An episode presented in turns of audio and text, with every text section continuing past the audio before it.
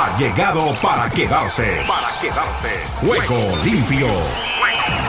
Con Ricardo López Ayala para el mundo entero en Juego limpio. El programa deportivo en horario estelar de lunes a viernes. Por Ángeles Estéreo. Sin fronteras. ¿Qué tal amigos? Amigas y oyentes de Juego Limpio, el programa deportivo para Iberoamérica y el mundo. ¿Qué tal? ¿Qué tal? ¿Qué tal? Reciban el cordial y afectuoso saludo de este amigo de ustedes, Ricardo López Ayala, quien ya está listo y dispuesto para contarles todo lo que está sucediendo a nivel orbital en la actividad del músculo. El saludo especial para Pilar Oviedo Pérez en México. Igualmente nos acompaña desde Argentina Nelson Flores de ImagineB.dv y el pulpo al frente de la consola, Oscar Chichilla, quien nos presenta a esta hora todas las novedades en materia del músculo, contándoles que terminó la Champions League, que se puede terminar en cualquier momento ya la NBA. Estamos a vuelta de la esquina también de la culminación de otra serie de novedades y veremos de qué manera vamos contándoles todo lo que sucede en el maravilloso mundo del deporte. Con esta novedad y con la aplicación de algunas novedades más, no solamente en el campo deportivo, sino lo que estamos adelantando con Reflexiones Ricky López, Cápsulas Juego Limpio. Ese trabajo y esa labor está encomendada a Sami Salazar, Hoy tiene ensayo, más tardecito vamos a tener después la posibilidad de tener la cápsula de hoy con las novedades que se tuvieron a lo largo del fin de semana. Bueno, además, nuestro programa tenemos presencia en Ángeles Estéreo Online para el canal de YouTube. Tenemos ángelesestéreo.com y todo dispuesto para estar en todas las redes sociales lo más básico, lo más, eh, diríamos, posible dentro de todo este andamiaje que hoy por hoy hay que hacerlo para poder estar activos. Bueno, nos vamos entonces con esto que dice así y les vamos contando, desarrollando la película deportiva. Bienvenidos. Ángeles Estéreo sin frontera. Sin frontera. Para el mundo. Para el mundo.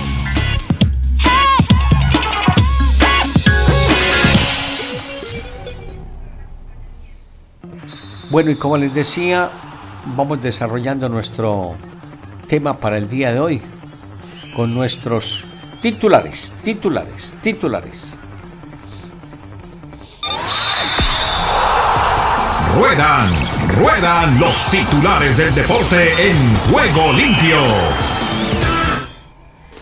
El Manchester City, uno de los equipos que obtiene la orejona tras gran trabajo no solamente en lo futbolístico, sino en lo económico. Esta vez le correspondió frente a la representación del Inter de Italia. A propósito de Italia, muere Silvio Berlusconi, uno de los hombres que más le dedicó al fútbol en esa parte del continente y más exactamente al AC Milán. El Newcastle ficha el talento emergente de juveniles Mintet y lo cederá al Feyenoord. En el fútbol americano, Saquon Barkley admite frustración por el trato recibido en los Giants de New York. Senador estadounidense investiga el papel de Rat en la fusión de la PGA Tour y de la versión 54 del golf. Schaurer liderará a una Alemania apuesta por el bloque del pasado europeo en el básquetbol mundial.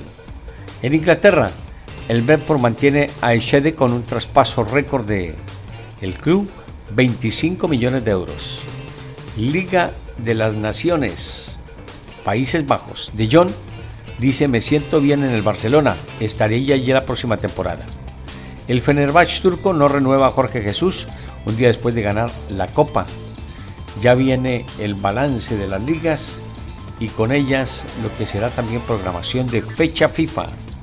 En el tenis de Stuttgart, Feliciano cae ante el japonés Watanuki en la hierba de Stuttgart. En el tenis de Nottingham, Shakahari Ochakari supera la primera ronda en Nottingham. Raonic gana en Bolduc su primer partido en casi dos años. En el tenis de Stuttgart, Berretini eliminado en Stuttgart en su regreso. Girmay consigue otra victoria importante para África y Kun sigue de líder. El eritreo Girma se impone al sprint, Kun sigue de líder. Esto en el ciclismo de la Vuelta a Suiza. También les contamos que Infantino sobre Berlusconi dice, muchos le consideraban un visionario y tenían razón. Delay se perderá la fase final de la Liga de las Naciones por lesión. En el polideportivo Berlusconi y su impacto más allá del fútbol, equipos de rugby, voleibol, béisbol y hockey. No solamente está involucrado, involucrado con el fútbol. En la Comebol, nueve clubes tienen su cupo en octavos de la Libertadores y apenas dos en la Sudamericana. Eso va avanzando. Teófimo López Jr. anuncia su retiro del boxeo. Se nos va Teófimo, el pariente. Bravos y Tigres, el juego a esta hora de la Major League Baseball. Tigres se pone a prueba frente a los Bravos. Les contamos el fútbol de estufa, cómo está en algunas partes del continente. Y cerramos diciéndoles que Alan Pulido, jugador de la semana en la Major League Soccer. Turner y Centejas lideran la lista perdón, de Estados Unidos para Copa Oro. Pep Guardiola fue felicitado por Julia Roberts tras ganar la UCL, o sea, la UEFA Champions League. Milan lamenta la muerte de Silvio Berlusconi. En Fuentes, más bien Raptors opta por agencia libre. Juan Carlos Bopa Rodríguez, comisionado presidente de la Federación de México. Portero del Paris Saint Germain, sigue sedado y en estado grave. Niegan libertad condicional a Dani Alves. No, ese hombre se perdió para el fútbol y perdió su libertad. Ahí sí está como la canción de uno de los puertorriqueños, a ver si me acuerdo, por allí la teníamos. Ay, ya me voy a acordar. Messi viste la miel y soccer de seda, pero igual Mona se queda. Vamos a ver hasta dónde. Con esta y otras novedades, les contamos nuestro juego limpio para este día. Bienvenidos. La emoción del deporte en Ángeles Estéreo.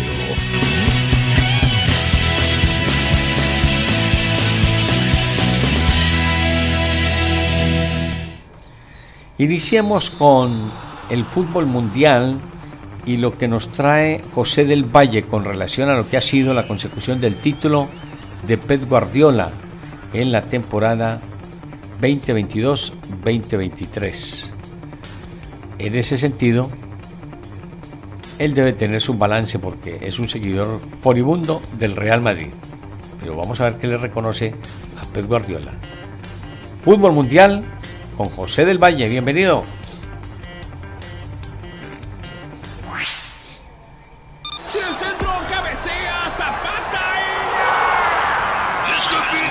Todo el fútbol mundial a esta hora en Juego Limpio.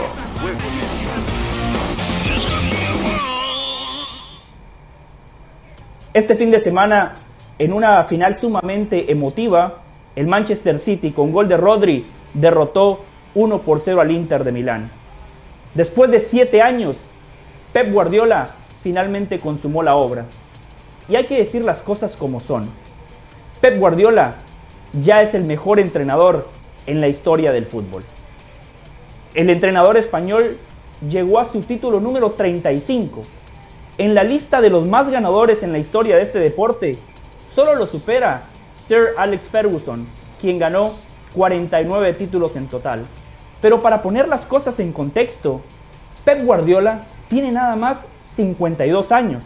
Va a ser cuestión de tiempo para que Guardiola supere a Ferguson como el entrenador más ganador en la historia del fútbol.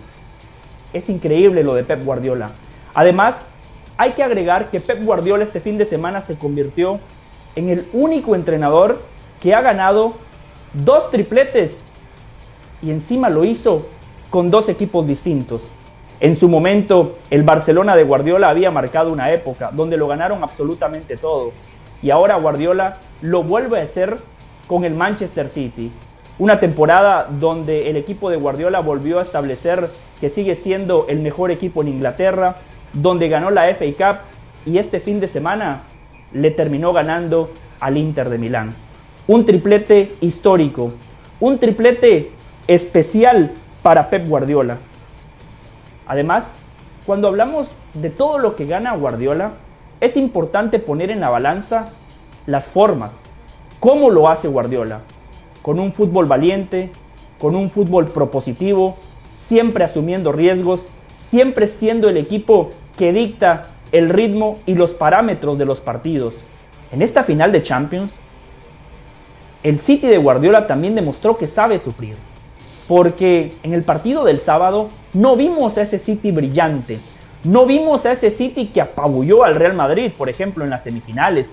No vimos a ese equipo que dominó eh, eh, en generación de fútbol. No vimos a ese equipo que hizo al guardameta contrario la figura. No, no, no. El City sufrió. El Inter tuvo muchísimas oportunidades de gol. Un hierro de la defensa del City que Lautaro no supo capitalizar una pelota en el travesaño, un cabezazo de Lukaku que Ederson ataja de manera increíble y sobre el final una pelota parada bien trabajada por el Inter y Ederson, el guardameta brasileño, que se vuelve a convertir en figura. Un Manchester City que siempre respetó el estilo Guardiola, posesión de pelota, jugar desde atrás, dominar el ritmo y el tempo del, del juego pero que además ahora, este año, con la llegada de Haaland, le sumó juego directo. Un equipo que entendió que por momentos también hay que defender. En la final de la FA Cup, el Manchester City terminó el partido defendiendo con sus 11 futbolistas por detrás de la línea del balón. Y reitero, no es una crítica Pep Guardiola. Hoy Guardiola es un entrenador más completo. Guardiola muchas veces se quemó con leche y ahora veía a la vaca y se ponía a llorar. Guardiola entendió que fundamentalmente en Champions, en FA Cup, en esos torneos de eliminación directa o en esos torneos donde en 180 minutos se puede dictar el futuro de un equipo, entendió que había que sumarle otros matices. Entendió que por momentos había que ser más pragmático. Por eso, Pep Guardiola para mí ya es el mejor entrenador en la historia del fútbol y hoy es un entrenador todavía mucho más completo que el Pep que vimos en el Barcelona porque le ha agregado otras cosas. Este City, un poquito más terrenal, pero que sigue siendo un equipo de época. Guardiola, el Manchester City acaban de ganar el triplete. Guardiola con 35 títulos, pero fundamentalmente por su estilo de juego, Pep Guardiola ya es el mejor entrenador en la historia del fútbol. Es así y punto. Así es, sin comentarios. No hay necesidad de agregarle más. Ese es el complemento, el balance de que los deja el título del Manchester City de la mano y conducción de Pep Guardiola. Seguimos.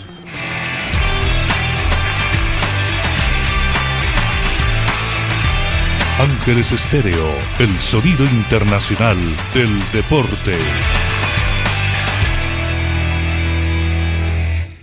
Y nos vamos con los chicos de la Sacó del Estadio porque queremos dejar la visión de lo que ellos tienen para hoy en materia de la NBA, si es que lo tienen en el contenido. Si no, buscamos más adelantito ya otra propuesta. Me parece que el de Sebastián Martínez Crincense está un poquito trasnochado.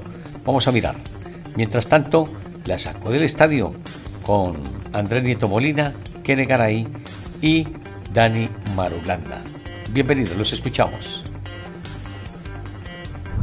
Este es el podcast La Sacó del Estadio con Kenny Garay y Dani Marulanda. Presenta Andrés Nieto Molina.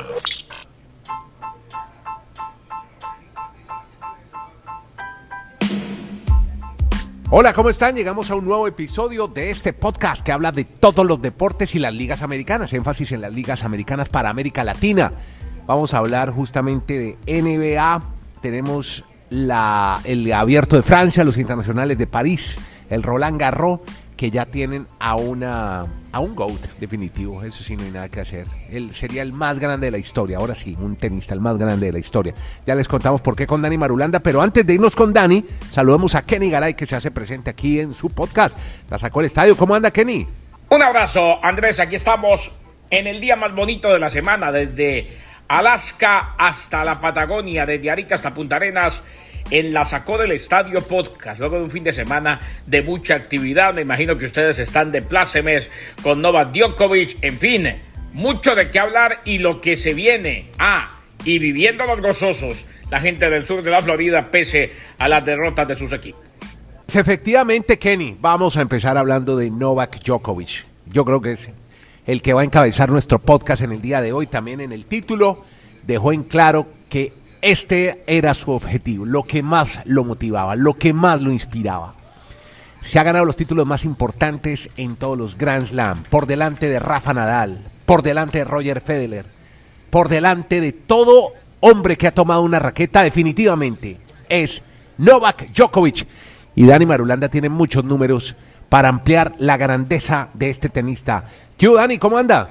¿Qué más, Andrés? Abrazos para Kenneth, para todos nuestros oyentes. Sí, es que los números son impactantes de Novak Djokovic. O sea, ser el primer jugador con 23 títulos de Grand Slam, el máximo ganador de Master 1000. Mm.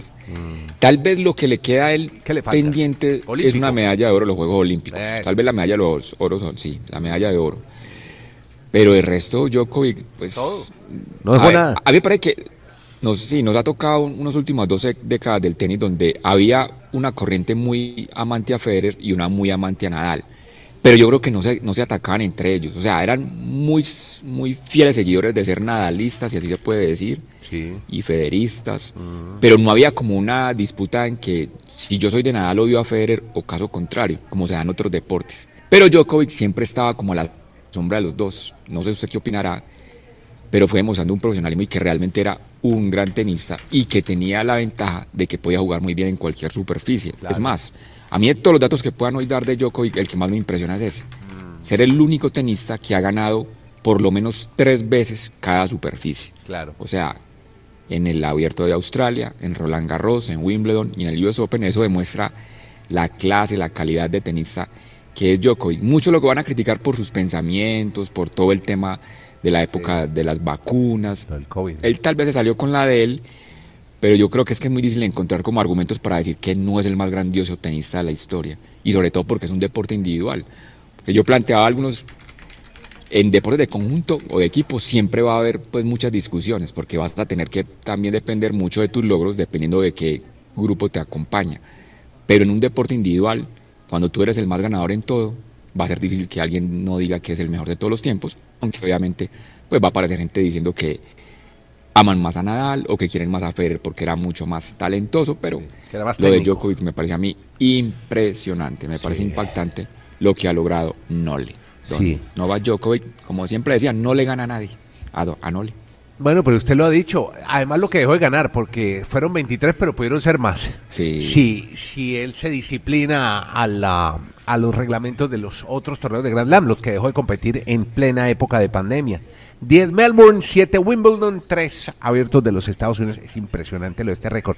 Además, como un detalle, usted vio que su patrocinador Lacoste le diseñó una chaqueta con el número 23 con los mm. cocodrilos de la costa. Y bueno, y no deje mencionar, me acordé de usted cuando, de Goat a Goat ayer, Tom Brady estaba ayer en, eh, en París viéndolo jugar con Slatan y estaba también, bueno, la farándula, usted que tanto le gusta, toda presente en París, Kylian Mbappé también estaba allí. Este es el podcast La sacó del estadio. Bueno, ahí los teníamos, no con el balance de la NBA, sino con el trabajo de Djokovic, que también era una noticia importante en el arranque de la novedad del deporte, como el tenis.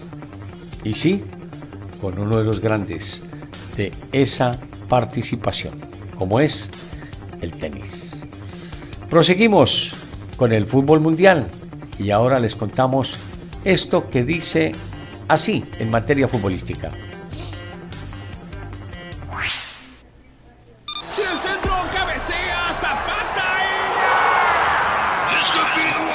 Todo el fútbol mundial a esta hora en Juego Limpio.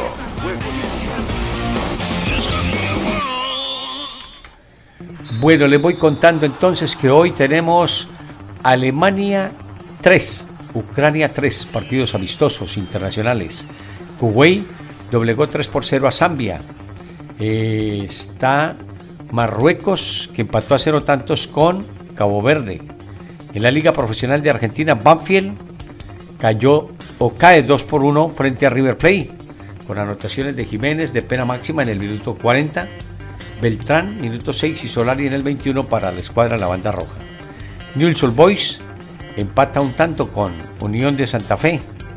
Recalde convierte para la escuadra de Newell's Boys, mientras que Zenón lo hace para la Unión de Santa Fe. San Lorenzo y Central Córdoba igualaron a cero tantos, pero el Central Córdoba terminó con 10 hombres ante la expulsión de Ríos en el minuto 83. El Instituto de Córdoba juega más tardecito con Racing Club. Ya Rubén Darío nos contará al respecto de todo esto, lo que está sucediendo en el balompié de esa parte del continente. Vélez Arfiel juega contra Argentino Junior después de las 8 y 45. En Colombia la primera A, Independiente Medellín pierde 1 por 0 frente al América con anotación de Quintero, minuto 58. Más tarde juega Alianza Petrolera ante Atlético Nacional, 8.30 de la noche. En la Liga Pro de Ecuador, Emelec se mide a Gualaceo. En la primera vez de Argentina, Deportivo Merlo pierde 1 por 0 Urquiza ante el Deportivo Merlo. Verazategui en la C derrota a Victoriano Arenas. Claypole, o Claypole como le dicen ellos, 3 por 0 ante Yupanqui. Liniers venció 1 a 0 a San Martín. Luján derrotó 1 por 0 al Deportivo de la Ferrere. En eso en el fútbol de Argentina y en el fútbol mundial. Ya les vamos a contar entonces cómo está el asunto en Colombia, donde se juega ya el remate del el torneo y donde las estadísticas están claras. Allí tenemos a la Alianza Petrolera con el Atlético Nacional, 8 puntos para el grupo A. En el grupo B les cuento que está Millonarios con Boyacá Chico. Millonarios 10 puntos, Boyacá Chico con 8. O sea que son los perfilados para avanzar a las semifinales del fútbol profesional en Colombia. Sería Alianza Petrolera contra Atlético Nacional y Millonarios contra el Boyacá Chico Fútbol Club para conocer los finalistas. Lo que indica que podría proyectarse si no hay movimientos y si no hay eh, mayores tropiezos de el juego finalista entre Millonario y Atlético Nacional por el título. Pero cosas se han visto en este torneo. Esa alianza petrolera está que quiere también lo suyo y Boyacá Chico podría dar la sorpresa, aunque ya quedó marcando diferencia en la jornada inmediatamente anterior, donde Millonarios le ganó por la mínima diferencia. Iniciamos con la NBA. Sebastián Martínez Christensen, un análisis balance para lo que será ese quinto juego que podría terminar con el 4 a 1. Si gana Denver, será campeón. Si gana el Heat, se extenderá la serie a un sexto juego y volverán a la ciudad de Miami para confrontar. Pero escuchemos a Sebastián, que es el que maneja el tema. Bienvenido, Sebas.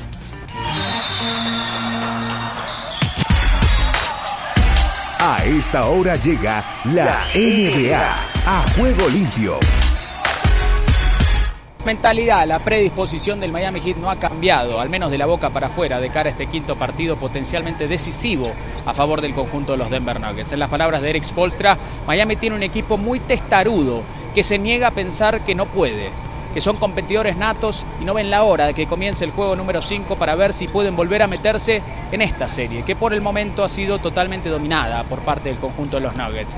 Denver hizo un esfuerzo consciente por limitar a los tripleros de Miami y la eficacia a distancia del conjunto del Heat ha ido bajando. Spolstra dijo, hemos visto este tipo de defensa antes y tendremos que ajustarnos de cara al juego número 5. Habiendo dicho eso, para nada conforme con la ejecución ofensiva a grandes rasgos, Miami ha promediado apenas 94 puntos por partido y ciertamente necesitará una cifra mayor si pretende reducir diferencias en estas finales. Mayor producción de la base parece una obviedad a esta altura del partido. Kate Vincent y Max Drew se combinaron para acertar apenas uno de 10 lanzamientos y a la vez no contarían con Tyler Hero que sigue por ahora descartado para el juego número 5, aunque hoy un poquito más tarde realizará una práctica con contacto y quizás este estatus cambie, aunque los indicios no parecen ser positivos para el escolta de Miami. Un conjunto del hit que sabe que 1-3 es una diferencia muy difícil de remontar. Solo lo hicieron los Cleveland Cavaliers en el año 2016 en las finales de la NBA pero fiel a su estilo, tienen resiliencia, no pierden las esperanzas y piensan que si la serie vuelve a Miami, la presión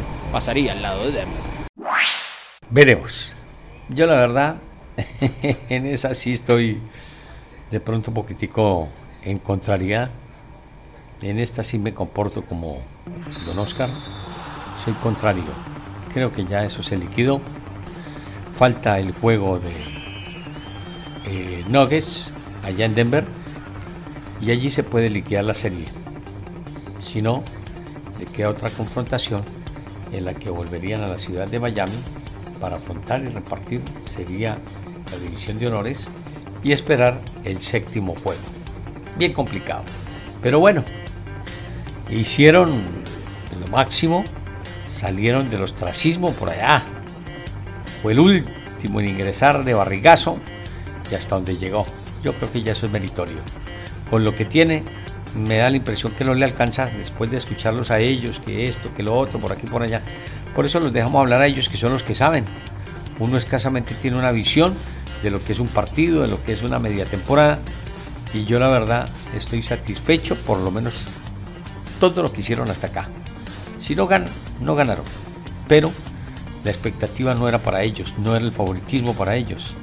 Llegaron y de muy gran manera, porque la temporada anterior también avanzaron, no a esta instancia, pero llegaron muy cerca. Ahí dejamos lo de la NBA. Nos vamos al sur del continente porque está Rubén Darío Pérez con el recuento de todo lo que sucede en esa parte de la geografía. Lo escuchamos Rubén, ya saben, muy temprano tenemos los devocionales de Rubén Darío Pérez, abriendo la mañana.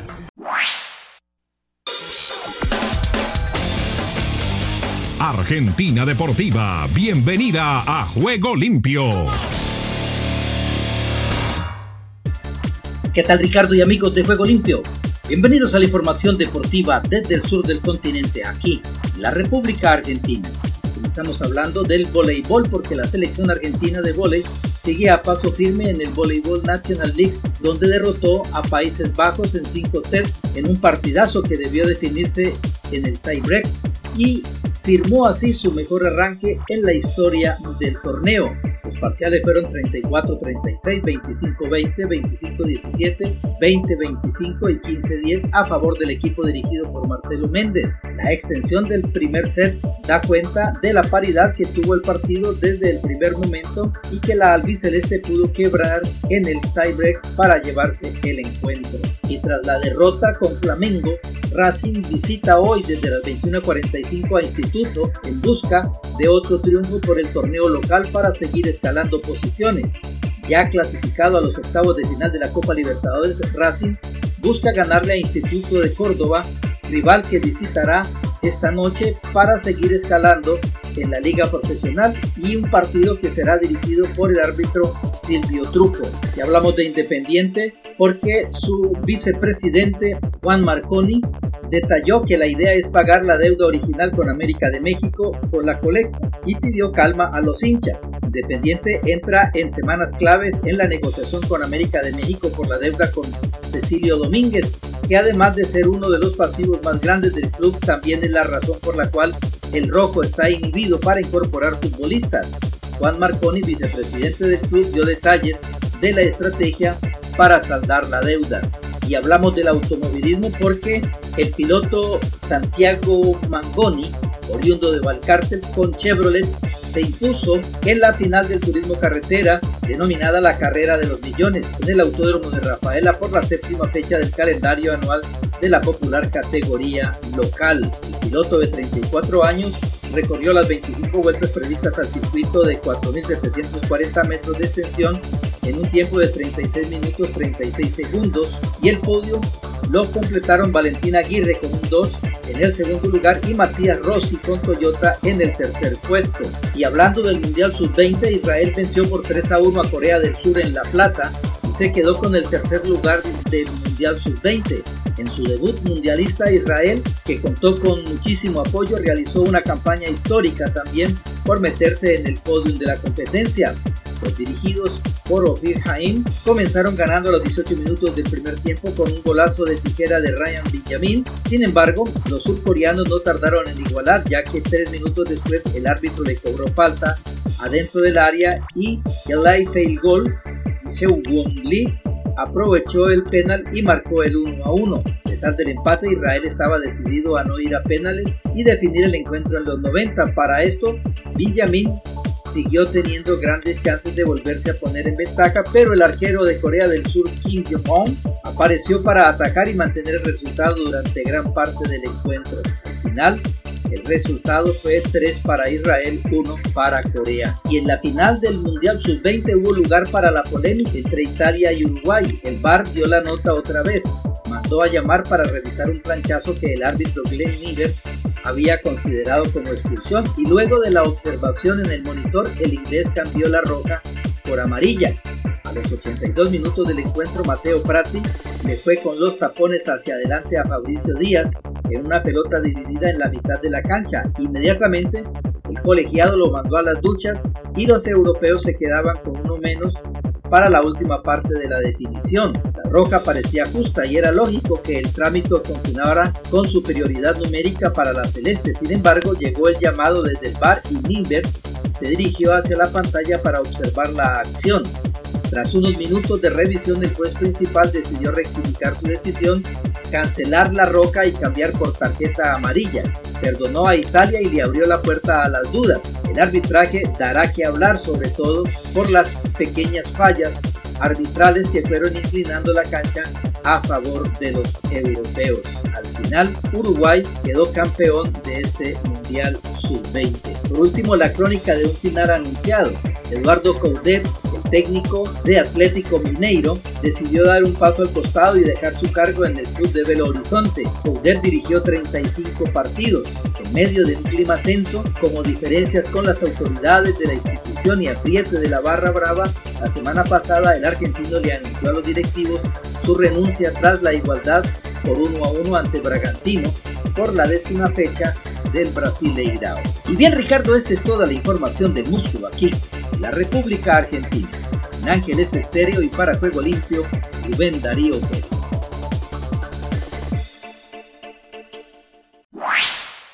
¿Qué tal Ricardo? Bendiciones y buenas tardes. Aquí está la información deportiva y damos comienzo al recorrido en Costa Rica. Costa Rica vive el deporte en juego limpio. La Sele cae en penales ante Arabia Saudita en el torneo Maurice reveló. La selección nacional de Costa Rica sub-23 no avanzará a la fase de grupos del torneo Maurice reveló de Francia. Luego de caer en penales ante Arabia Saudita, el combinado de Douglas Sequeira se vio mejor en la primera parte, ya que en la complementaria los saudíes manejaron el trámite del encuentro. Alexandre Lescano fue llamado a actuar en varias ocasiones y siempre respondió. Si en los primeros 45 minutos los costarricenses encontraron en la bola muerta al menos dos ocasiones, en la segunda mitad tuvieron problemas para controlar el balón y generaron poco peligro. Lo que sí tuvo la tricolor durante los 90 minutos fue orden defensivo. El bloque costarricense se mantuvo compacto y el marcador no se movió. Tras la paridad, el cotejo se definió desde el punto de penal. Honduras. Los aires hondureños cruzan en juego limpio. Honduras debuta con derrota en torneo UNCAF FIFA Forward. La selección sub-16 de Honduras tuvo un debut inesperado en el torneo femenino UNCAF FIFA Forward que se realiza en Guatemala al caer por goleada 8 a 1 ante la representación de El Salvador. El encuentro correspondiente a la fecha 1 del grupo B se realizó en el centro de alto rendimiento de la ciudad de Guatemala y las salvadoreñas se llevaron el gane con dobletes de Breana Medina y Giselle Márquez y goles de Yasmín Díaz, Nicole Valenzuela, Naomi Portillo y Janel Torres. La anotación de la honra para las catrachas lo hizo Aileen Celaya, El Salvador. El Salvador vibra con los deportes en juego limpio. El Salvador se encuentra en Japón El Salvador ya está instalado en Nagoya, Japón, para su primer compromiso de la gira por Asia, que sirve como preparación para la Copa Oro. El plantel realizó una escala en México para luego trasladarse a Tokio y de la capital nipona viajar a Nagoya. El cuadro Cuscatleco jugará este próximo jueves a las 4 de la mañana, horario centroamericano contra los japoneses, y ya está gran parte del plantel en la ciudad nipona. De palabras del mismo entrenador previo a viajar a Asia, dijo que el 13 de este mes espera contar con todos los legionarios. Además, Erson Pérez también ya se incorporó al grupo y están cerca de arribar los dos hermanos Gil que militan en Colombia y Brian Tamacas, quienes publicaron que ya están de camino, además de la espera de la llegada de Alex Roldán, que jugó con el Seattle Saunders. Desde el centro de América y del Caribe les informó para Juego Limpio de Ángeles Estéreo Esdras Salazar. Estados Unidos con todos los deportes en juego limpio. Aquí comienza Deportivo Internacional, una producción de La Voz de América. Les informa Henry Llanos. En el baloncesto de la NBA, los Nuggets de Denver están en la cúspide de conseguir su primer título en 47 años de liga. La meta por el momento es que Denver no deje que el hit de Miami lo sorprenda hoy lunes en la que podría ser su primera oportunidad de conseguir el primer título de la franquicia. La mayor preocupación del director técnico Michael Malone tras el entrenamiento del domingo es la naturaleza humana. La mayoría de los cuando están arriba 3-1 salen a tomar aire. Y la misión de Malone es lograr que los Nuggets se mantengan con la mente en el juego y no en el trofeo. Les podría ayudar el hecho de que la única victoria de Miami ocurrió hace una semana en Denver, pero el Heat ha ganado 7 duelos de visita en la postemporada y está 2-0 en juegos de eliminación. Cuando el Heat empató la semana pasada en Denver, la serie 1-1, Malone interrogó al equipo tras perder 111-108. Y Novak Djokovic dejó en claro durante años que este era su mejor momento y lo que más le inspiraba son los títulos más importantes en las mayores citas del tenis y ahora finalmente queda por delante de Rafael Nadal, por delante de Roger Federer y también como único hombre que tiene los títulos. Si Djokovic esperó por tanto tiempo para apoderarse del récord, tranquilamente podía esperar media hora que le tomó entrar en calor en la final del Abierto de Francia y así tras un tambaleante comienzo en un domingo de amenazantes nubes grises, acabó imponiendo su voluntad a Casper Ruud, su rival en la cancha, a Philippe Cartier, y no tuvo manera de responder tras ello. Djokovic es el nuevo líder del tenis a nivel mundial. Y un cabezazo de Luciano Rodríguez en la agonía del partido le dio a Uruguay su primer título en el Mundial Sub-20. El delantero del Liverpool uruguayo anotó a los 85 minutos tras un tiro de esquina en el estadio Diego Maradona de La Plata, en la Argentina, bajándole el martillo a un partido que la Celeste había dominado desde el inicio, decidida que la tercera final de su historia fuera la vencida. Uruguay, que se había quedado en la orilla en las ediciones del 97 y 2013 del certamen juvenil, los dirigidos por Marcelo Broly, taparon así el hueco vacío en las vitrinas del fútbol uruguayo que incluyen los dos campeonatos mundiales de mayores y las medallas doradas en los Juegos Olímpicos de 24 y 28.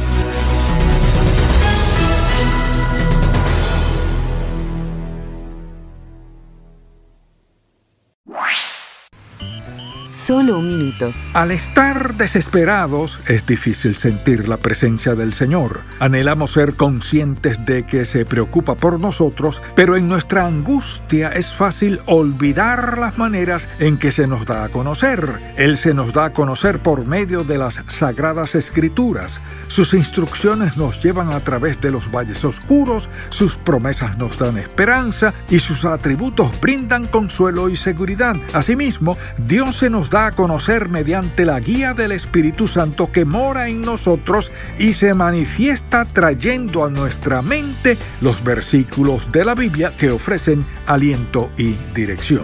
Recuerde que Dios está cerca cuando usted esté en angustia o con un espíritu deshecho. Llámelo diciendo, Señor, te necesito. Si deseas tener esta parte del programa, escribe a Juego Limpio. Y arriba el ánimo.